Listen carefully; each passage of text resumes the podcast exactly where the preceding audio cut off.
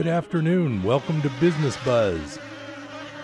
I'm Harold Littlejohn, CPA. I'll be here for the next hour to amuse, entertain, titillate, get your curiosity going, educate, share. Those are the words I like to use. I like to say educate, but I really don't like to act like I'm some sort of professor or teacher, even though I do teach a tax class. I am really just looking to share things with you, to be that second opinion, sometimes the devil's advocate, as they say. I want to be the person who gives you pause every time you're told something, especially when it has something to do with your money or your income taxes or your business.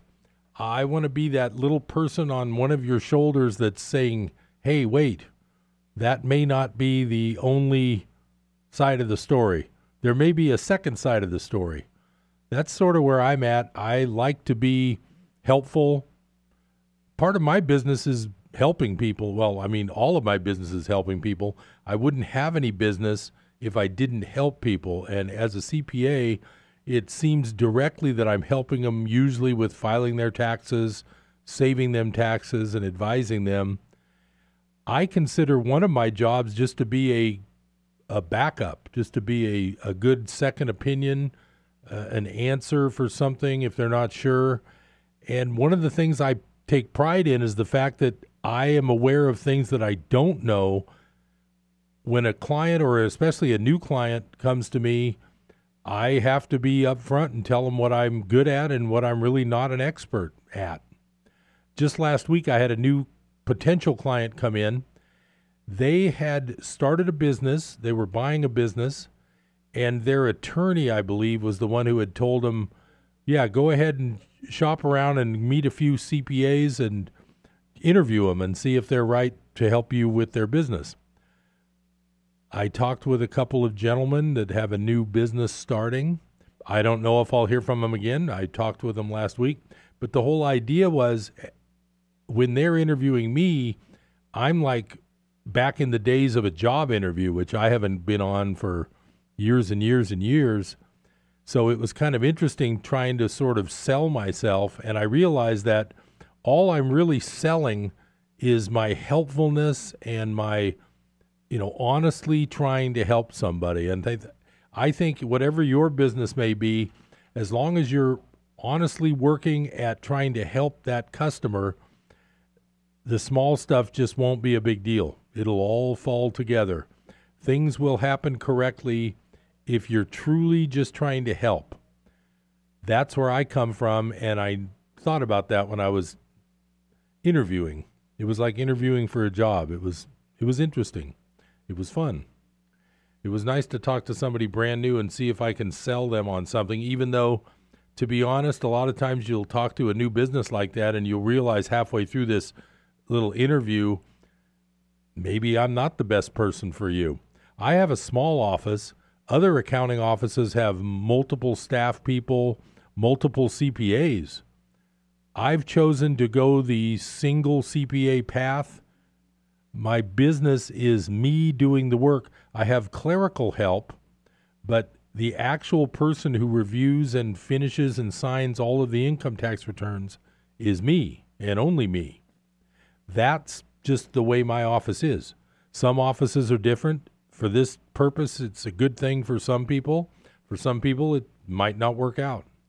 If a new business has a lot of heavy-duty accounting work that they're going to need, then obviously if I get so far as an appointment with people like I did last week that I was talking about, if it even gets that far, I would be able to tell them during the meeting, I'm probably not the best firm for you, but here's what I do end up saying sometimes on these type of meetings is, I may not really be the right person to be your main CPA, but I would be very happy to help you with your tax planning, something to that effect.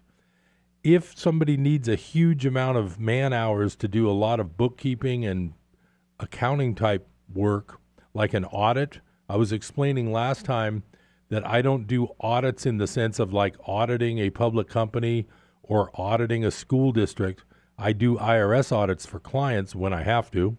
Luckily, there aren't that many of those. Not that I'm such a total genius, just that the numbers work out that way. There's only so many tax returns that get selected to be examined. My point is that not every business is just right for you, and your business is not trying to get every single person as a customer. There's good customers and there's bad customers, but if you are dedicated to helping that person on the other side of the desk or on the other side of the register or whatever it may be with your business, that is really all that matters. Once you are in that place where you're actually just thinking about helping that person, it will work out. Whether they hire you or not, whether they buy from you or not, it'll all work out. That's my theory anyway. And I've been in this business here in Chico for over 30 years now. Well, just about 30 years in Chico. I've been doing it over 30 years total. That is the secret to good business. Just help people and give them what they call increase.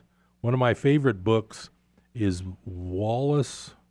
It's been a while since I've quoted this guy. I believe his name's Wallace D. Wattles from like 1910. And it's called something like The Business of Being Great. I can't remember what it's called off the top of my head. His point is that you have increase. So instead of being competitive, where you're competing with your competitors or who you think are competitors, you're actually just increasing other people. And you increase them, they increase you. It could be that you increase them by handing them something from your inventory, and they increase you by paying you cash. That's the simplest type of transaction, but increase is the word. You're increased and so are they. In the competitive world, you're always trying to beat somebody. You're trying to take away the guy next door's business. I heard a story, and this was a real good example of a competitive practice right here in our lovely town of Chico. To make a long story short, I won't mention any names. You can probably put two and two together. A downtown business had scheduled a gold buying day.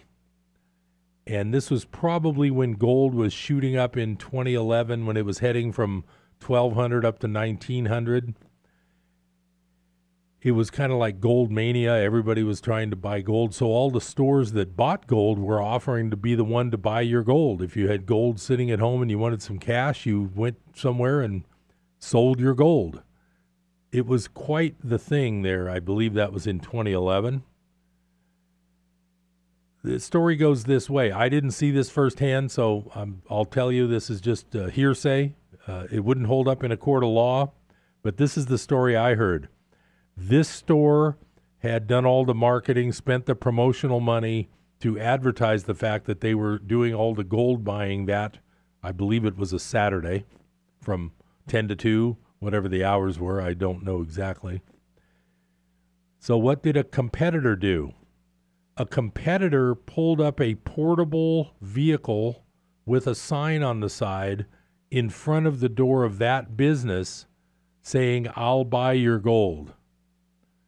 So the competitor basically stole away the potential walk-in clients of the brick-and-mortar store business to do the gold buying that day, piggybacking off of the fact that the other business, the storefront business, had spent the money advertising, spent the money promoting, spent the time doing their marketing. That is an example of the competitive way of doing business. It doesn't pay. That particular person that supposedly did this, if it's true, like I was explaining, this is hearsay. I was not there. It's not a firsthand account, but I totally believe that it happened because it was almost like the gold rush when this was going up. And not only were people wanting to buy gold, but businesses were very wanting to buy people's scrap gold. That's the competitive way of business. I hope to try to rise above that. I try not to be that strictly competitive. If I offer my customers or potential customers increase, if I offer you, who takes time to listen to me on KKXX, if I can offer you increase, that's what it's all about. There's no expectation that you're going to call me. It doesn't matter whether you call me or not. I want to increase you, and at the same time, I'm increasing my business. My main thing is that teaching is learning, and if I act like I'm teaching, I'm actually learning because I'm teaching myself. And every time I read something that I've written, I realize that as it sounds like I'm trying to teach the reader, whoever that might end up being, it's actually me that's telling myself what to learn, reminding myself what's important to know. That's the way I come across. Every time I edit my writing, that's what I see. I'm telling myself what to learn. That is the definition of increase. I learn as I teach as I learn. And so do you, and so does everybody. So my schedule today, sort of like, I will say like usual, but the stories sort of change, but some of the characters remain the same.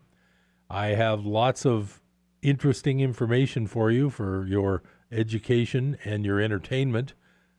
I will point out that I'm not a financial planner.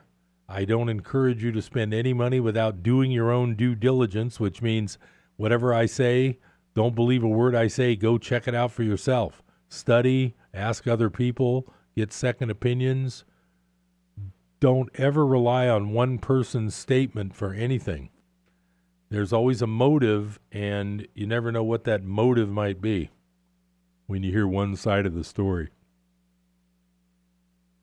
Today I wanted to start off with just some local news, and as usual, I always find good local business news. There aren't that many places to get good local business news. The Chico ER is my favorite. The News and Review is good too. I usually consult the ER just to find out what's happening with Chico business. And I'm curious here because I do drive by this quite a bit. If you go out on Bruce Road between Highway 32 and the Skyway, that whole mostly undeveloped area where the new courthouse is, that's the area this article is talking about. This is from the business section on June 30th, which isn't too long ago. It's about the outpatient clinic off of Bruce Road. So there's an outpatient clinic for the Veterans Affairs being built on that area near the courthouse on Bruce Road. The writer says that's on the north side of the existing courthouse. Okay, so that would be toward Highway 32 from the courthouse. More is going on south of the courthouse. It's all part of the Merriam Park development on the 200-plus acres owned by Sierra Nevada's Ken Grossman. I wasn't aware that this was a Ken Grossman land, but it is, I guess. So developer Dan Gonzalez, Fifth Sun Graphics, juggling the construction of several office buildings in Merriam Park. The foundation has 3 tenants with 2 units still available. Under construction are 2 other professional office buildings close to Bruce Road. They're currently in escrow with tenants to be announced this summer.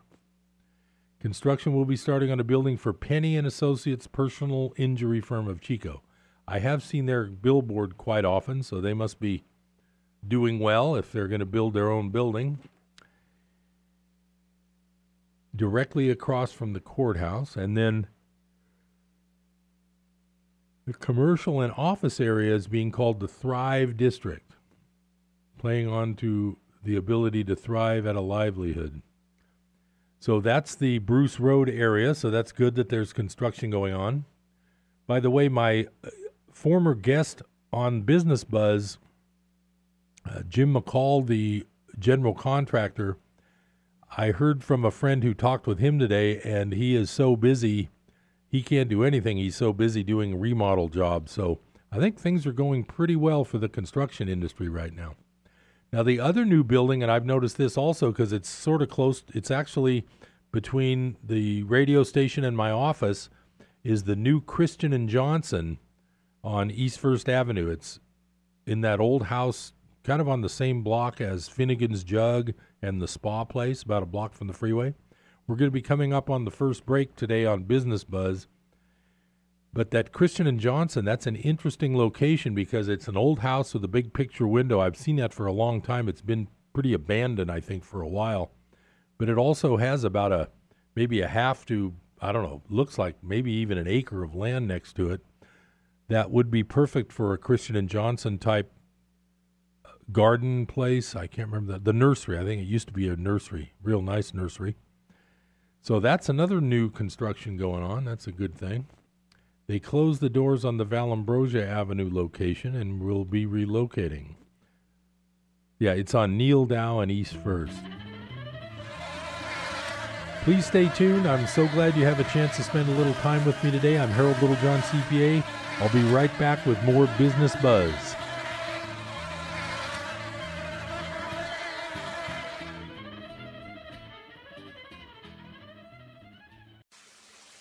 Rockhouse Dining and Espresso, now featuring Jamming for Jesus, a Christian jam night.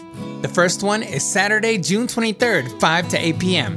Rockhouse is located only 2 miles past the hardware store in Yankee Hill on Highway 70. Originally built in 1937, Rockhouse has served as a restaurant, tavern, shower house, barbershop, a gas station, and a cafe. Serving yummy and creative vegetarian offerings as well as a fantastic Reuben and French dip sandwich. Yum! Don't forget the awesome iced coffee and fruit smoothies. Rockhouse is looking forward to hosting more Christian musicians. Enjoy dinner specials every Saturday night at Rockhouse Dining and Espresso. That's Rockhouse Dining and Espresso on Highway 70 in Yankee Hill.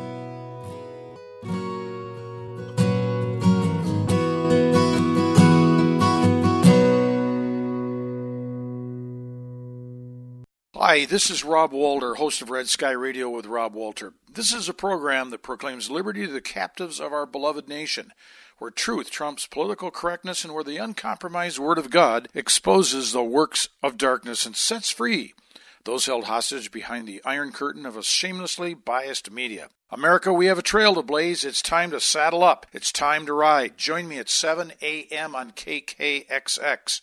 Saturday mornings at 7 a.m. here on KKXX.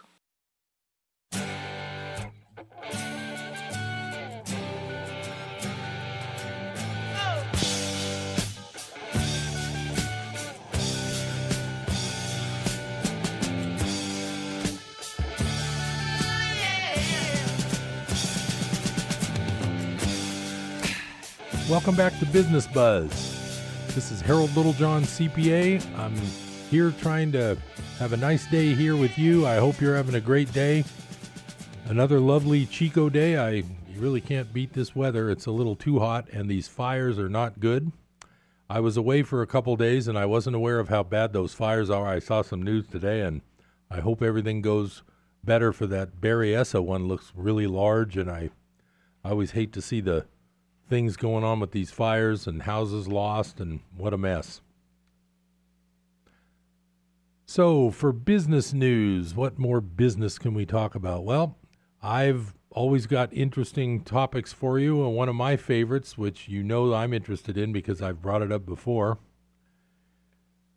Yes, it's our old friend Elon Musk and his wonderful company called Tesla. Now, I do have some clients that own Tesla cars. They love them. They will not ever think that they don't like their Tesla, so I'm not knocking the cars themselves. I'm wondering about the share prices of a company like Tesla when things just seem to go kind of wacko. There's one, this first article is talking about that here's the deal. This Model 3 was going to be the people's Tesla. I mentioned this before. It was going to be the electric car under $40,000 that was going to finally open up electric Teslas to the common man because these cars are so expensive that the regular ones are, I don't know, $80,000-$90,000. They're very expensive. The Model 3 was going to be the one that, like Henry Ford's Model T, was just going to revolutionize electric cars. Here's the problem. In order to satisfy the backlog of these orders that got ordered when this first car was first announced, They promised that they would be building 5,000 cars per week by now. And what the problem is that recently they have said that they are producing 5,000, but they're using terminology called factory gated, and it seems like they really didn't make the 5,000 figure. So let me just try to summarize this. Here it is. One of the biggest mysteries to emerge from Tesla's mad dash scramble over the past week to hit its 5,000 Model 3 production quota in a week was the question, what is a factory-gated model, and why are so many of the Model 3s produced by Musk not quite production quality? In addressing this question yesterday, Vertical Group's Gordon Johnson offered this explanation. Tesla mentioned that it reached 5,031 Model 3 cars, or, quote, factory-gated production in the last week of June, while the company said it has used the factory-gated terminology all along. We were not able to find this term in any SEC filings or public transcripts. However, looking to LinkedIn, it seems factory-gated may mean cars that require further testing and quality inspection upon leaving the factory floor. This would mean these cars are likely not, quote, full production vehicles, end quote, in the traditional sense of auto industry terminology. So to make a long story short, this company that has this stock that's flying high in the air for share prices, because investors think this is a great company, they promised 5,000 vehicles a week out of this Model 3 production, and it looks like the only way they got it by saying they got it by June, which is when it was promised, was to be sending out cars not quite finished. So I'm going to continue here. The implication of the above is that in its rush to produce as many Model 3s as possible, Tesla was slashing quality control corners and not producing fully quality control compliant units, which, while perhaps permissible when producing less sophisticated goods, is clearly controversial to say the least, when the product in question is a car that already has a spotty record of crashes and safety. But while Johnson's speculation sounds accurate, is that really what happened? Now, courtesy of Business Insider, we not only have confirmation but also evidence that Musk's quality controls transgressions were especially acute. According to the report, which was based on internal Tesla documents provided to Business Insider by what appears to be a whistleblower, quote, Musk appears to have asked engineers at his Fremont, California factory to remove a standard brake test called the brake and roll test from the tasks Model 3 cars must complete in order to move through production. In order to maximize output and hit the company's weekly output quota, Musk went all out, eliminating what he considered non-critical tests to push out as many cars as possible. The test was apparently shut down before 3 a.m. on Tuesday, June 26th, according to a person familiar with the matter. It's unclear why this particular test was halted. While Musk clearly thought the test was redundant or at least of secondary importance, others disagree, and according to one industry expert, the brake and roll test is a critical part of the car manufacturing process, taking place during its final stages. The test ensures that the car's wheels are perfectly aligned, and it also checks the brakes and their function by taking the vehicle's engine up to a certain RPM and observing how they react on diagnostic machines. Here is the report. Well, I won't bore you with all of the details, but just to make a long story short, and anybody who knows more than I do about this fiasco called the Tesla that wants to tell me I'm wrong, please do. It sounds like it was so critical that this Musk person got this 5,000 cars per week officially declared that he had to actually cut out a hugely important brake test in order to make that happen, which to me is sort of shocking when you have a car that, as I've told you about in other reports here on Business Buzz, they blow up, they burn like super high temperature fires. Quite a few people have died. They crash into trees for no reason. It's just not right. And the only reason I'm telling you this is I'm not in the car business. I'm not planning on buying a Model 3 Tesla or any Tesla. My point is this. You may have a stockbroker who, within your portfolio of your money, has a fund. You may be owning a mutual fund that has a large amount of Tesla stock inside that fund, or you may have Tesla stock by itself in your retirement account and not even know it. That's my point, and that's why I tell you these stories. You should at least be aware of where your money is and what it's based on. This is the kind of company that could go to zero in no time. If things don't go right, if they can't deliver all these cars. This article also goes on to even mention it's not only the supply side of this problem where they can't get the cars finished, it may turn into a demand problem where people are just canceling these pre-orders because it takes so long to get the car they wanted, they can't wait any longer. There could be a big backlash when these cars don't come out. A bunch of people will just say, well, I don't want one anymore, and they'll cancel their order. And then, of course, that's like a spiral. It's like an endless circle. It's like an animal eating its own tail. Supply goes down, demand goes down. Pretty soon there's no sales at all. And a lot of the analysts that I read and the ones I try to share with you, a lot of them are saying that the cash burn at Tesla is so fast, if they go through their cash too fast, they could just end up being bankrupt. Very interesting, very interesting. And I hope you at least take my advice and start looking into these kind of things. Ask your broker if you own any Tesla.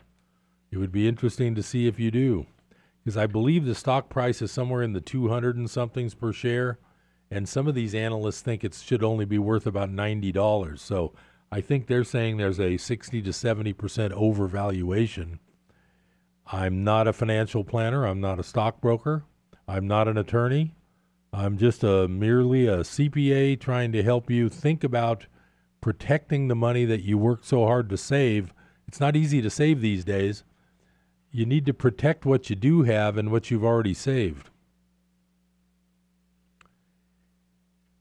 Now, the next segment of the show, we're going to expand our horizons a little bit. And we went from Chico to Fremont, California. Now we're going to talk about the whole state news of California. This one's real interesting. I'll see you on the other side of the break. We're going to talk California politics and sort of business in a roundabout way. Stay tuned to Business Buzz. I'll be right back.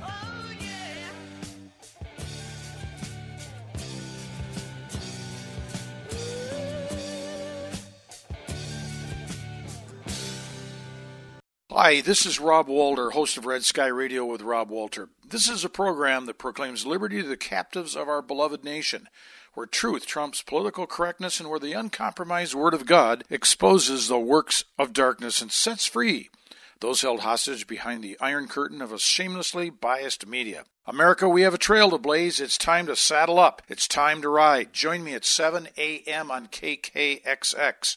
Saturday mornings at 7 a.m. here on KKXX. Mr. Rogers? Yeah? I like you. I like you, my dear. America is falling in love with Mr. Rogers again. Entertainment Weekly raves it's the movie we need right now. Fred's theology was love your neighbor and love yourself. It was a communication right into their hearts. Mr. Rogers' faith has inspired us all. Thank you for whatever you do to bring joy and faith to our world today. Please. Won't You Be My Neighbor? Rated PG-13. May be inappropriate for children under 13. Now in theaters everywhere. My name is Lola Silvestri, and I'm going to be 95 this year. I was very independent. I fell, and I had to have Meals on Wheels. America, let's do lunch. 1 in 6 seniors faces the threat of hunger, and millions more live in isolation. Drop off a hot meal and say a quick hello. Volunteer for Meals on Wheels by donating your lunch break at americaletsdolunch.org. This message brought to you by Meals on Wheels America and the Ad Council.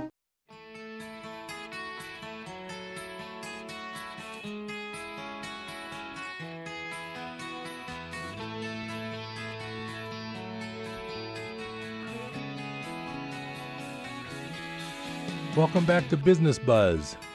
I'm Harold Littlejohn, CPA. I'm glad you have a chance to spend part of your afternoon with me. We're going to talk about an interesting thing coming up on the November ballot, and that is the radical plan to split California into 3 states. When I interviewed John Cox a couple of months ago, that was before the June primaries, we were talking about the fact that even if California was split into 3 states, that would still be 3 large states. California is the #1 population state, and I think it's got about 40 million people. And the way they've done this potential division is there's 3 states with about, they divided it up by population, and it's about 13 million per. The point of that is that that would create 3 states that are still larger than most regular states. I don't think most states are more than, 3 or 4 million apiece average. I'm not sure how they average out. Probably 2 or 3 million if you ignore the top 5, which would be, I believe it's California, Texas, Florida, Illinois, and Pennsylvania, something like that. If you drop those 5 out, the average of the other 45 are probably only 4 or 5 million each. My point of that is this. Our representation, which is, well, it's actually debatable whether we're even represented, to be honest, but theoretically we are represented by our elected officials. So we have Doug LaMalfa here in this area in the U.S. Congress, in the House of Representatives. So California, having all this population, has lots and lots of representatives. But half of the Congress, the other half of the Congress, we have the House of Representatives and we have the Senate. Now the Senate is more a representation of states. Each state has 2 senators. I find it kind of odd that a state, I looked this up, I don't remember Alaska's population, but I looked up and I saw that Wyoming's population, I believe, is less than 1 million. It's very lightly populated. But that state is represented by 2 senators, the exact same number of senators that California is represented by. Half of our Congress is based on 2 votes per state. What I'm trying to get at is that California, the people of California, are represented by 20 million people per senator in the Senate, whereas Wyoming, each senator is only representing something like 300,000. That, whether it's unfair or not, that is the way the Constitution wrote our setup of our government. My point is that if California were to break into 3 states, the one advantage of that would be that our California population, those people here, would now have the equivalent of 6 U.S. senators instead of 2.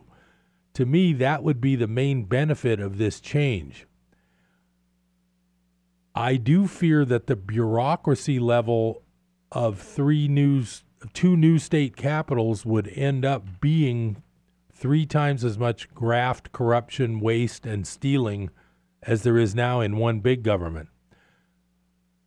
I'll take that back, maybe double, because with these states being a little smaller, maybe they wouldn't be quite as much theft in dollars as there is going out of one state of California, which is huge.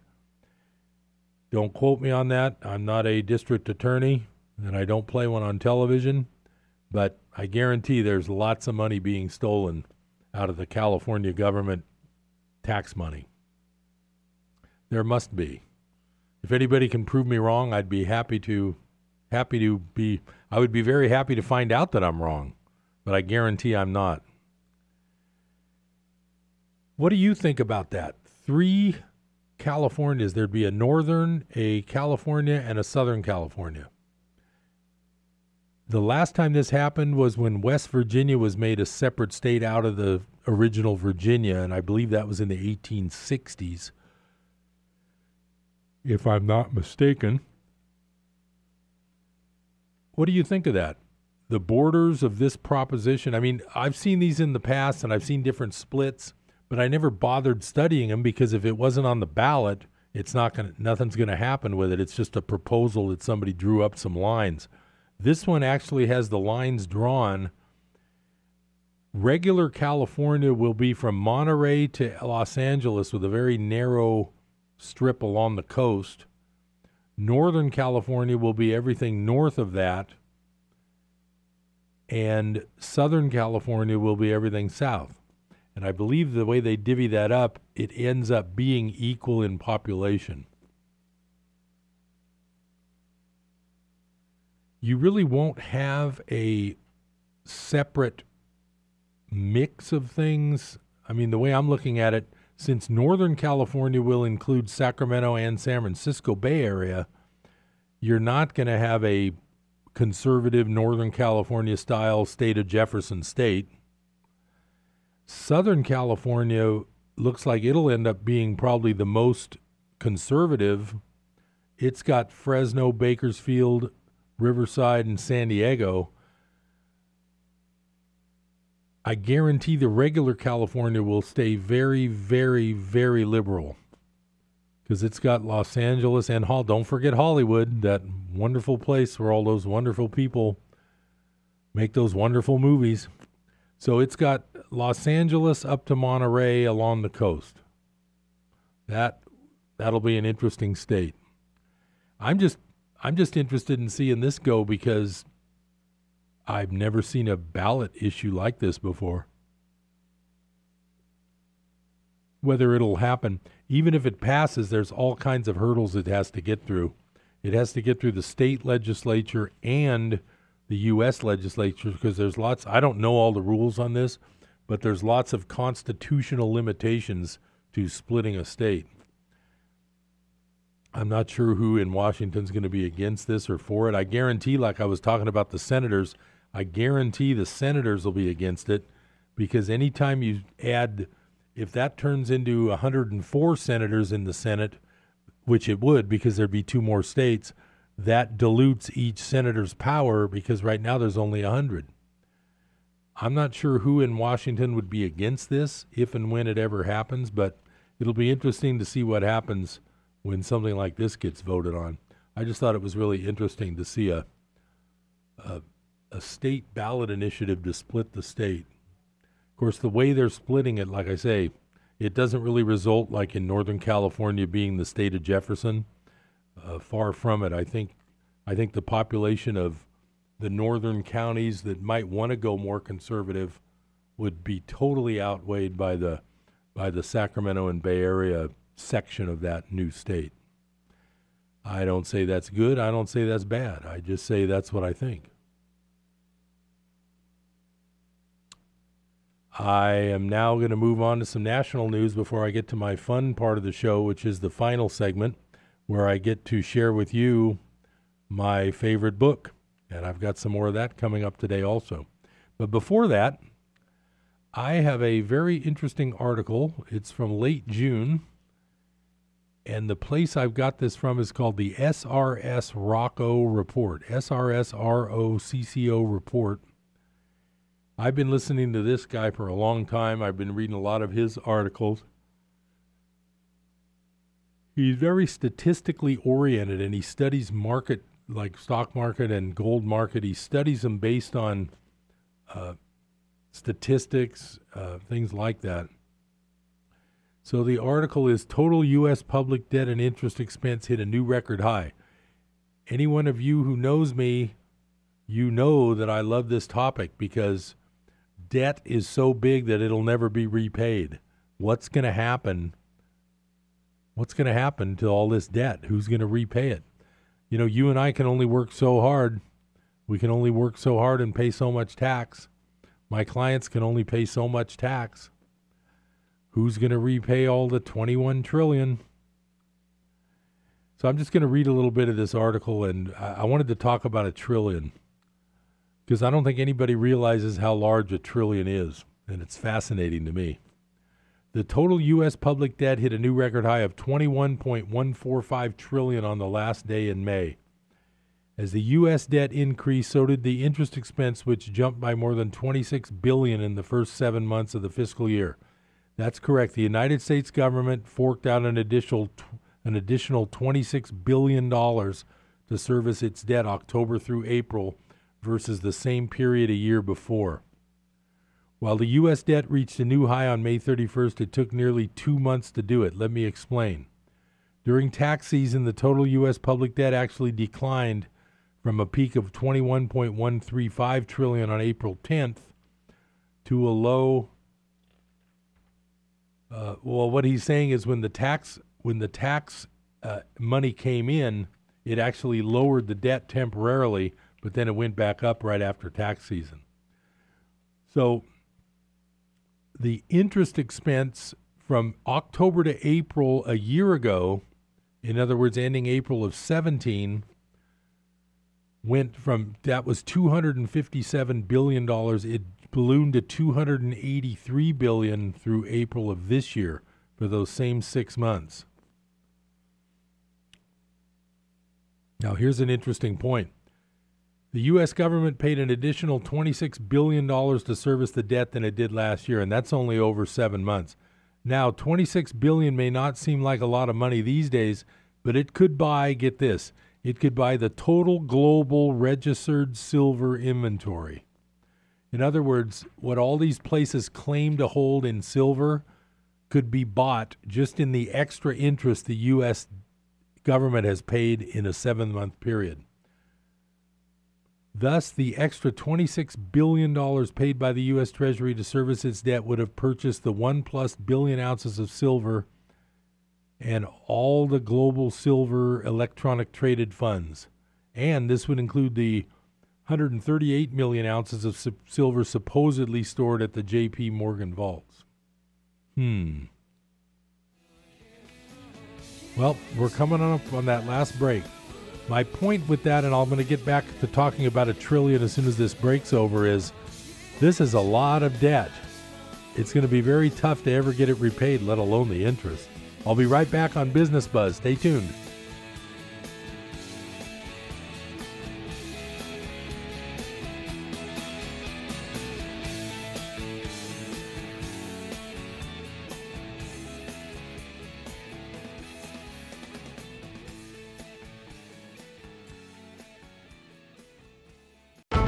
From the Pacific Justice Institute, this is The Legal Edge, defending your rights as a Christian, a parent, and a citizen.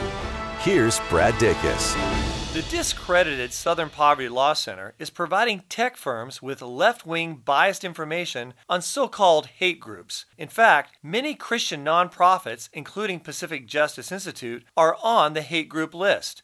It is critical that the tech industry realizes that the Southern Poverty Law Center is not a neutral source and that it places people and groups on its hate list who simply have good faith disagreements with the SPLC on policy positions.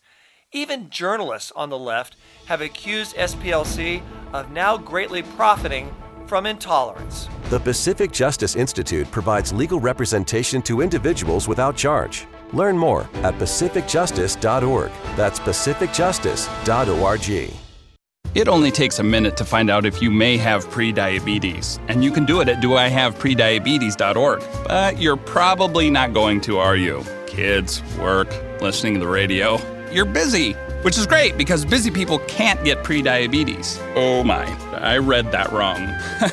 They can. Should have worn my glasses. So visit doihaveprediabetes.org and take a short test, because prediabetes can be reversed. Brought to you by the Ad Council and its Pre-Diabetes Awareness Partners.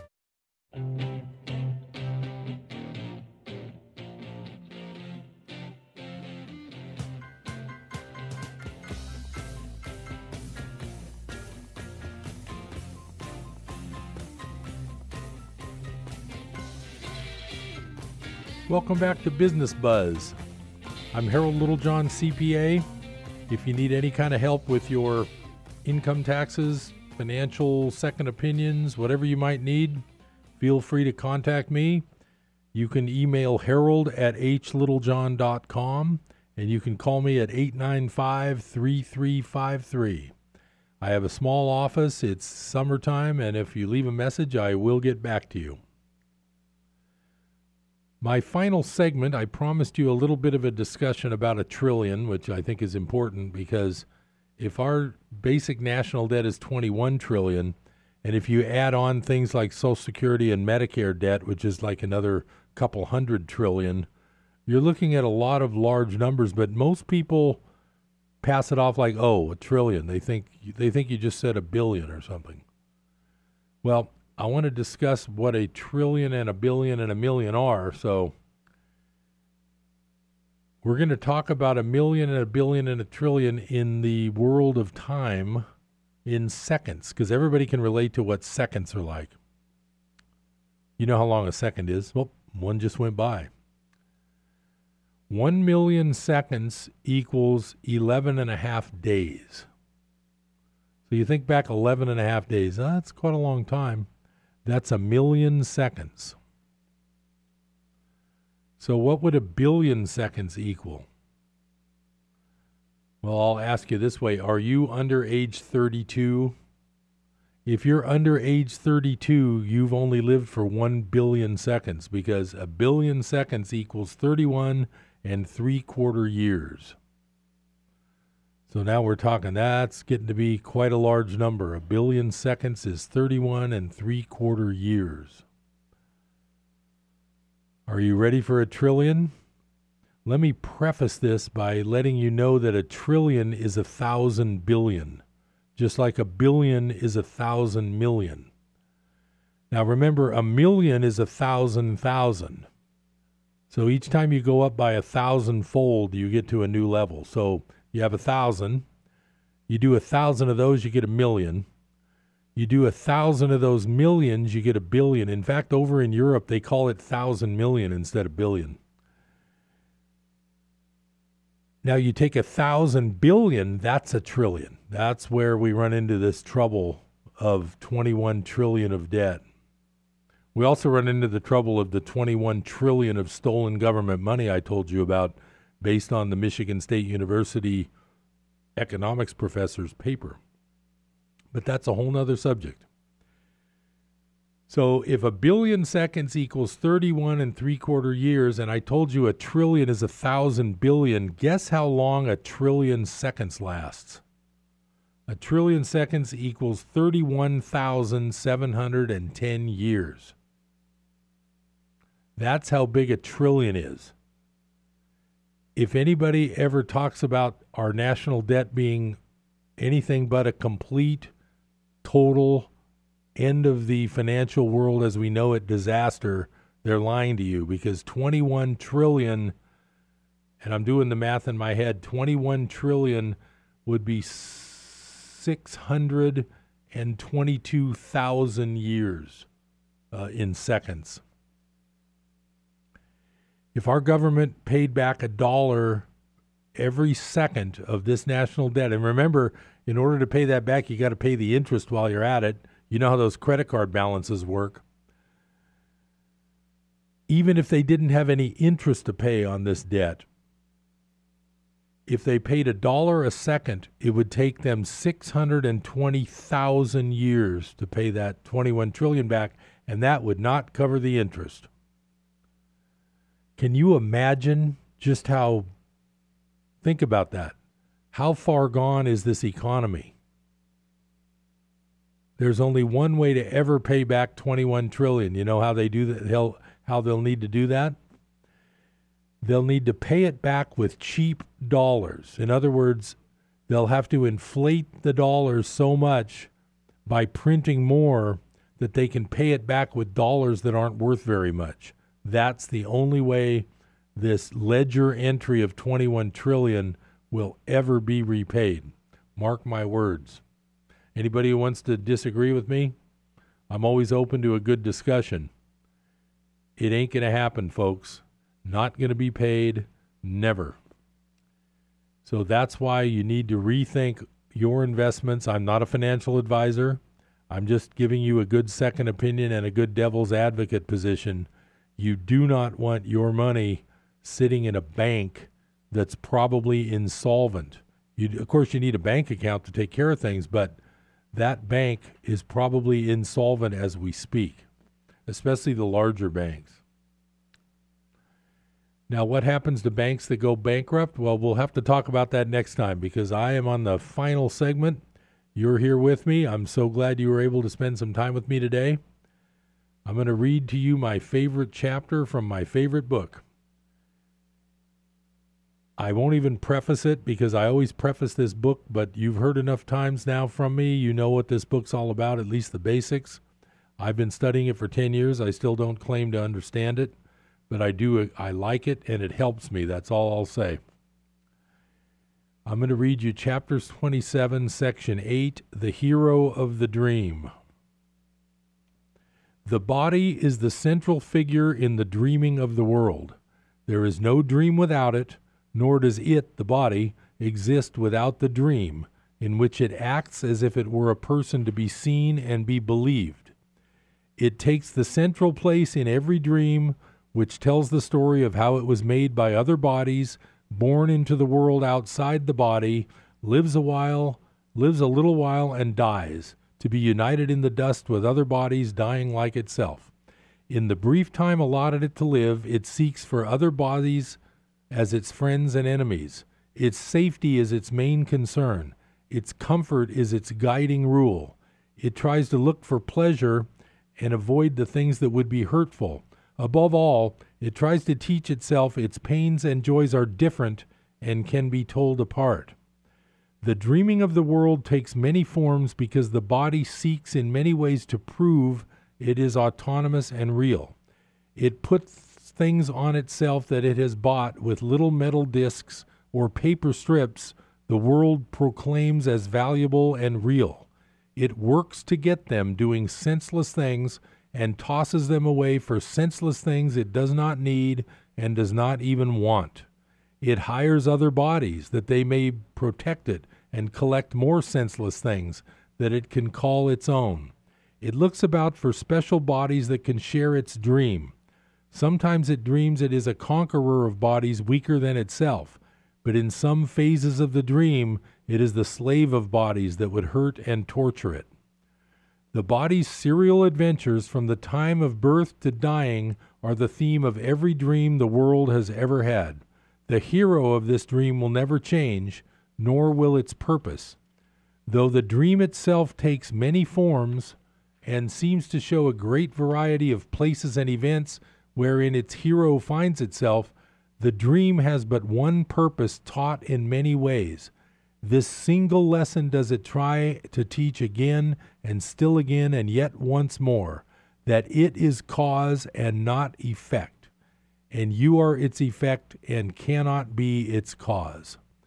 Thus are you not the dreamer but the dream, and so you wander idly in and out of places and events that it contrives. That this is all the body does is true, for it is but a figure in a dream. But who reacts to figures in a dream unless he sees them as if they were real? The instant that he sees them as they are, they have no more effects on him because he understands he gave them their effects by causing them and making them seem real. How willing are you to escape effects of all the dreams the world has ever had? Is it your wish to let no dream appear to be the cause of what it is you do? Then let us merely look upon the dream's beginning, for the part you see is but the second part, whose cause lies in the first. No one asleep and dreaming in the world remembers his attack upon himself.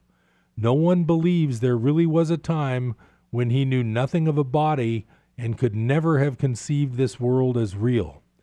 He would have seen at once that these ideas are one illusion, too ridiculous for anything but to be laughed away. How serious they now appear to be, and no one can remember when they would have been met with laughter and with disbelief.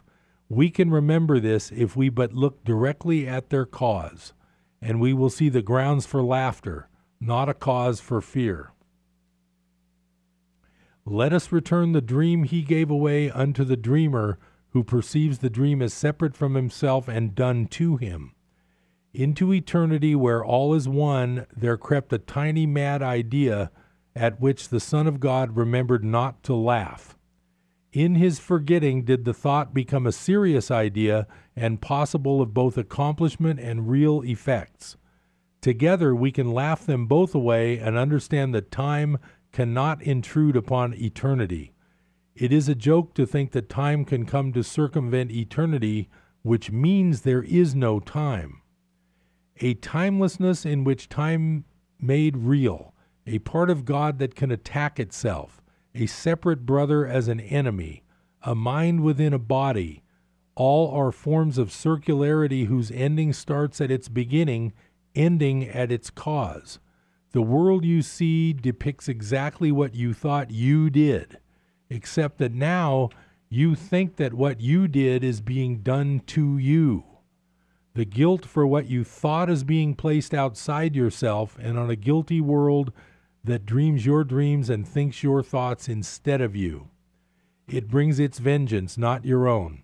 It keeps you narrowly confined within a body, which it punishes because of all the sinful things the body does within its dream. You have no power to make the body stop its evil deeds because you did not make it and cannot control its actions, nor its purpose, nor its fate. The world but demonstrates an ancient truth.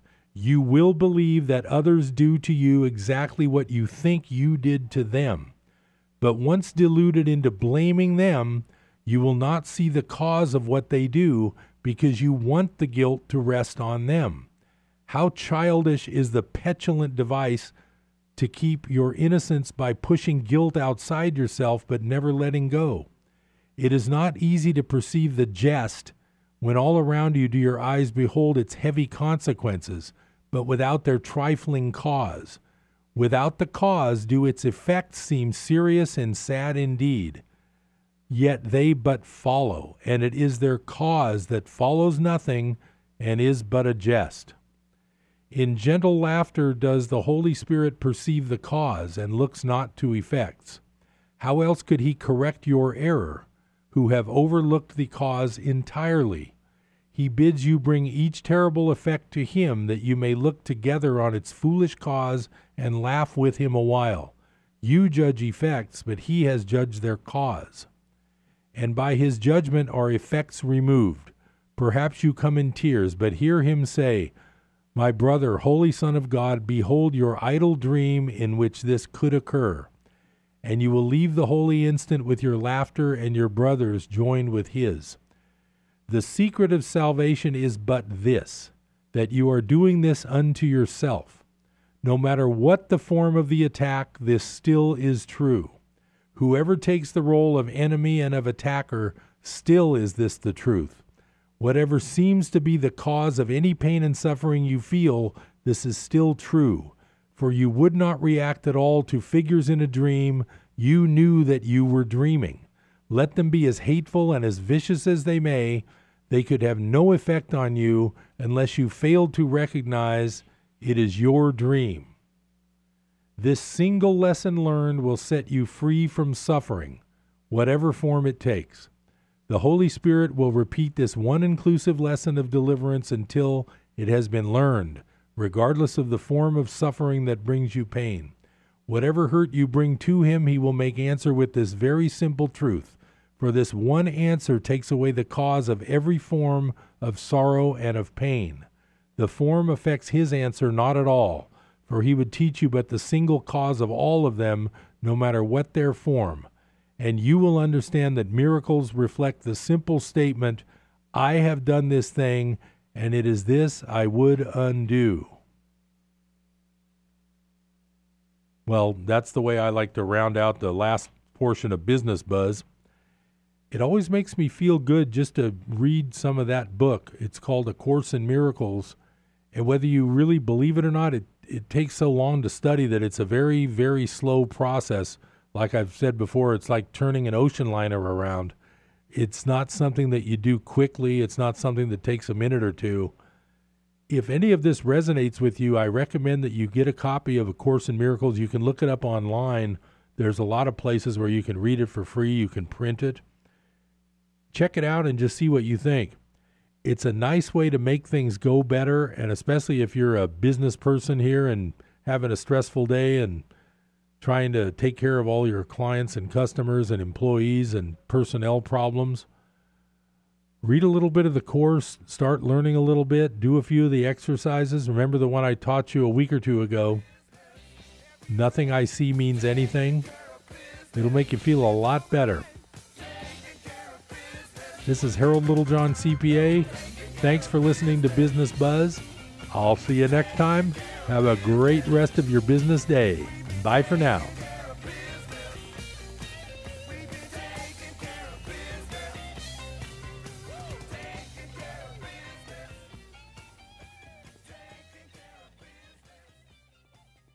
KKXX Paradise K280 GL